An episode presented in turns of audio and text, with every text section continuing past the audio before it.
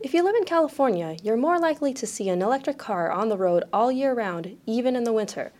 But that's not so typical in states like Minnesota, where winter temperatures get below freezing.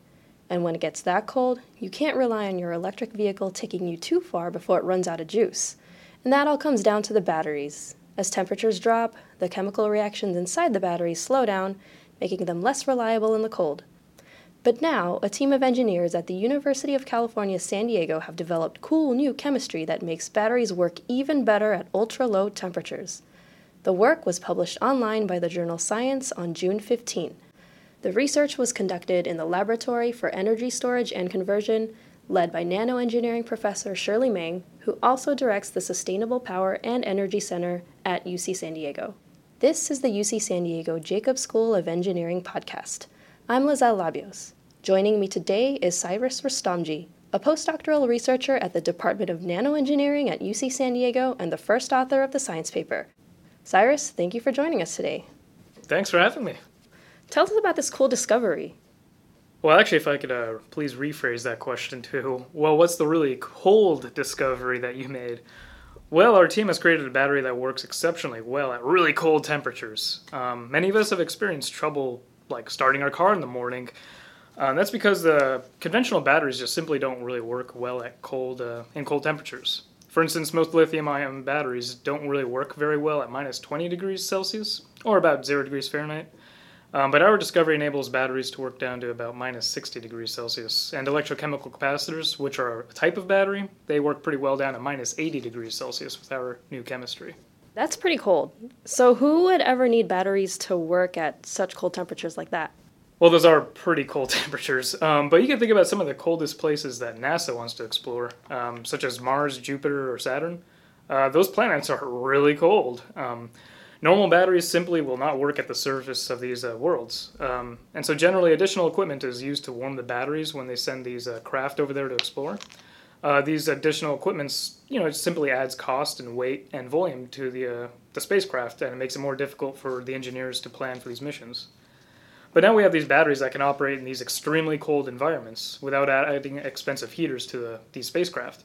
It would be great to see NASA adopt our technology into their future interplanetary missions one day. So, other than using these batteries for space exploration, how could this work benefit people here on Earth? Well, luckily, uh, Earth doesn't get that cold, but um, you know, we do hope our technology can actually eventually get into your next electric vehicle. Um, you know, if you're driving around in Boston, for instance, in the dead of winter, you're not going to get as much uh, mileage in your uh, electric vehicle because of that low temperature aspect. But uh, we do recognize there are many great technologies out there um, for electric vehicles, and it will take some time to see if ours is a good fit. However, we do see the most immediate benefit to society from our technology in low temperature applications. Um, there is a large and unmet need for batteries to be reliable and work in a range of climates and conditions. Uh, some new applications that are popping up, which are a great fit for our batteries, and might include um, Google's Loon or Facebook's Aquila programs, which use uh, like big hot air balloon type things or drones to provide internet co- connectivity to um, more rural populations and remote um, areas of the globe um, that would otherwise not have connectivity to the internet. Um, these balloons and drones, um, they generally operate in really high atmosphere, so it gets pretty cold up there, down to like about minus 70 degrees Celsius. Uh, normal batteries just simply won't work at these altitudes. Um, however, chemistry could enable these types of technologies and enable um, internet connectivity around the world. So, give us a brief overview on how batteries work for our listeners out there. So, conventional batteries are composed of four primary components um, an anode, which is the negatively charged electrode, a cathode, which is the positively charged electrode, a separator, which prevents the anode and cathode from touching, and finally the electrolyte, our research really focuses on the electrolyte component, which acts to carry charge from the anode to the cathode and back to the anode again. It's generally accepted, actually, that the electrolyte is really the bottleneck from developing next generation batteries, and for good reason. So, the electrolyte has to meet multiple requirements all at the same time, such as being chemically stable, having a really high conductivity, and being compatible with all the cell components. The final requirement is that the electrolyte has to be liquid over a wide temperature range, um, but we've actually shown through our research this isn't necessarily uh, true. And what do you mean by that?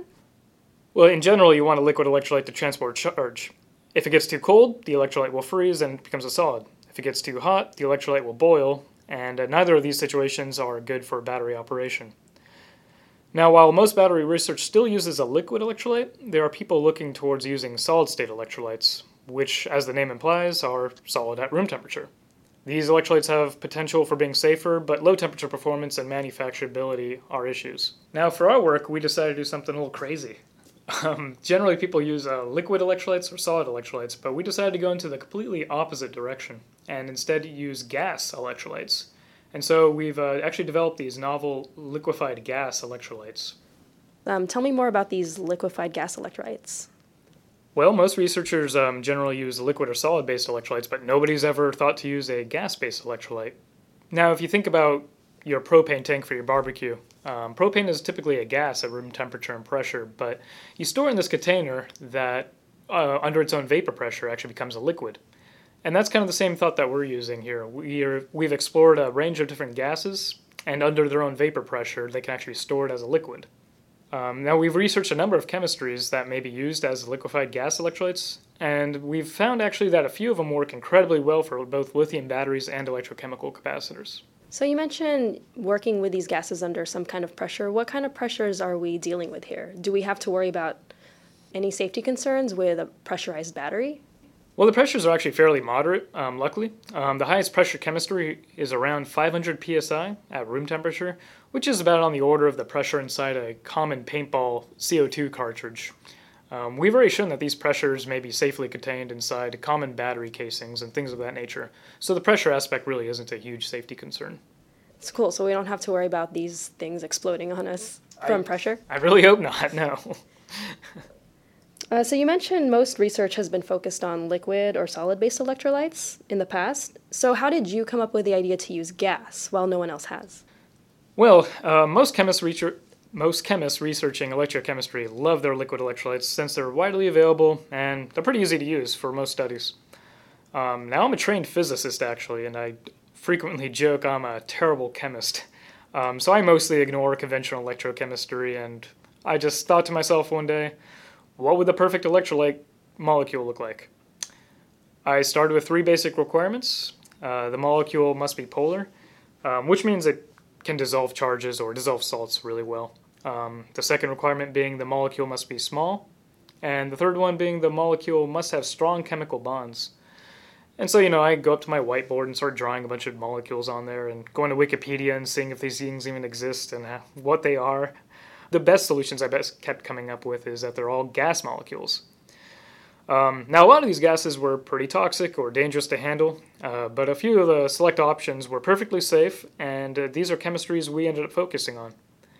Um, now, actually, I've been called crazy on a number of occasions uh, for pursuing this route, and actually frequently been called crazy by rather respected researchers in the field. Um, but actually, we're uh, pretty fortunate to have come out the other end and have everything work out pretty nicely. So, what gases ended up working? So, we found that liquefied gas difluoromethane ended up working really well for capacitors. And difluoromethane is actually a really common refrigerant that's used in industry today, so it's not too hard to get a hold of. But unfortunately, this didn't work very well for our batteries at all. Uh, it took a lot of work, but we finally did see that a similar liquefied gas, fluoromethane, worked really well for batteries. Uh, lucky for us, both these gases are non toxic, and so made the handling very easy. Uh, they range from moderate to low flammability, but you know that's pretty similar to any liquid electrolyte today, so not a huge problem. Okay, so what can batteries and capacitors using these particular liquefied gas electrolytes achieve that today's batteries and capacitors can't? Well, the most immediate obvious advantage um, to our technology is that low temperature performance, which I already explained. Uh, however, our initial work actually shows that there's really high potential for these electrolytes to enable pretty high increase in energy density of batteries, as well as making them much safer. Uh, so tell me more. How do you increase the energy density of these batteries? Okay, well, there are many different combinations of anodes and cathode electrodes out there that one can use to make a battery. Some of these are able to store more energy, and some of them are able to store less energy. Uh, one of the biggest challenges today in battery research is to develop an electrolyte that works well with what scientists call the lithium metal anode. Uh, this is because it stores the most energy of all the possible electrodes. So it's actually considered the ultimate anode material and is often referred to as the holy grail of batteries. But the problem is that the cycle life is pretty limited on this anode with conventional electrolytes, and there are what is what are called uh, dendrites that grow on the surface. Uh, these dendrites are sharp pieces of metal that can puncture through your separator and short your electrodes, and then bad things happen. what we found is actually that our liquefied gas electrolytes work surprisingly well with a lithium metal anode. We show pretty respectable cycling and with no dendrite growth. Uh, I believe there's still a lot of work to be done to improve the performance for commercial use, but I would argue our early uh, results on lithium metal are already some of the best seen in the scientific literature. It's something that researchers have been working on since probably the 70s, actually, and uh, there there have been some good successes with it, but none that have actually been fully utilized because of uh, persistent issues with getting this thing to work. Um, so I believe our research really contributes um, to a big understanding of that uh, lithium metal anode. So, another cool thing you mentioned is that these electrolytes can improve safety in batteries. Uh, tell us more about that. Yeah, well, um, normal lithium ion batteries can often uh, overheat and catch on fire through a process known as thermal runaway. Um, now, this is when the temperature gets too hot on the inside, and then additional chemical reactions might occur that then release energy and then cause it to get even hotter and hotter until it catches fire, and then bad things generally happen. Um, but our electrolytes we found actually have a built-in mechanism which can turn the battery off at high temperatures and then turn it back on when the battery cools back down again. This will help prevent the thermal runaway reaction from actually occurring. Further, if there's ever a uh, unfortunate event when the battery is actually crushed and the electrodes are shorted, the electrolyte, being a gas, can actually quickly vent out of the cell and again prevent this thermal runaway reaction from ever occurring. Um, this isn't possible with liquid electrolytes because if the can is crushed, um, the liquid electrolyte is still going to remain in the cell. It can't it can't escape. So that thermal runaway reaction can actually still occur, whereas ours actually have a we could strongly mitigate that reaction from ever occurring. Oh, that's interesting that you mentioned about it having a shutdown mechanism that can also restart once the battery cools down. Um, can you tell me more about that? Yeah, um, actually, so batteries today have a few um, mechanisms in there to prevent this um, such as the separator. At a certain temperature, the separator can actually melt and shut down the reaction from occurring. Um, but you know, melted separator, you're not going to be able to reverse that. So once the battery reaches that temperature, it's done. Um, with our electrolyte, it's actually a reversible process. So it gets too hot, it'll shut off, and if it goes back down in temperature again, it'll turn back on. So it's a novel reversible mechanism, which actually isn't common in batteries today, but it'll actually help uh, lower the cost of these kinds of incidents from occurring. So you don't have to re- replace an entire battery pack. You just wait for the battery pack to uh, cool back down. Nice. So how did you get interested into this topic of batteries in the first place? Well, actually, when I was a kid, um, batteries weren't necessarily the first thing that came to mind. Uh, when I was a kid, I actually wanted to be an astronaut. But as I grew up and the difficulty in pursuing this dream actually became more and more apparent and unlikely, I kind of turned my eyes back to our home, Earth, and uh, thought it'd be um, nice before I leave this world for another uh, to try to help the environment through improving, um, you know, renewable energy and sustainability. Uh, batteries are a natural and necessary component, I would argue, to that equation, um, and that they're able to store energy and potentially power the future of transportation uh, for electric vehicles and things of that nature. But you know, who knows? My contribution to through our battery research might actually end up on Mars one day. Um, on uh, one of these interplanetary rovers, which would be pretty cool. Uh, so I can imagine that when you first started this project, there were a bunch of you know hiccups and bumps in the road. Can you tell us some about those initial challenges that you encountered in getting this project started and to where it is now? Yeah. Uh, well, as I said earlier, a lot of people just called us crazy for kind of doing this thing. So um, the first big challenge was actually trying to get funding for this project. Um, and you know it was and it is still a very unconventional approach to um, improving batteries.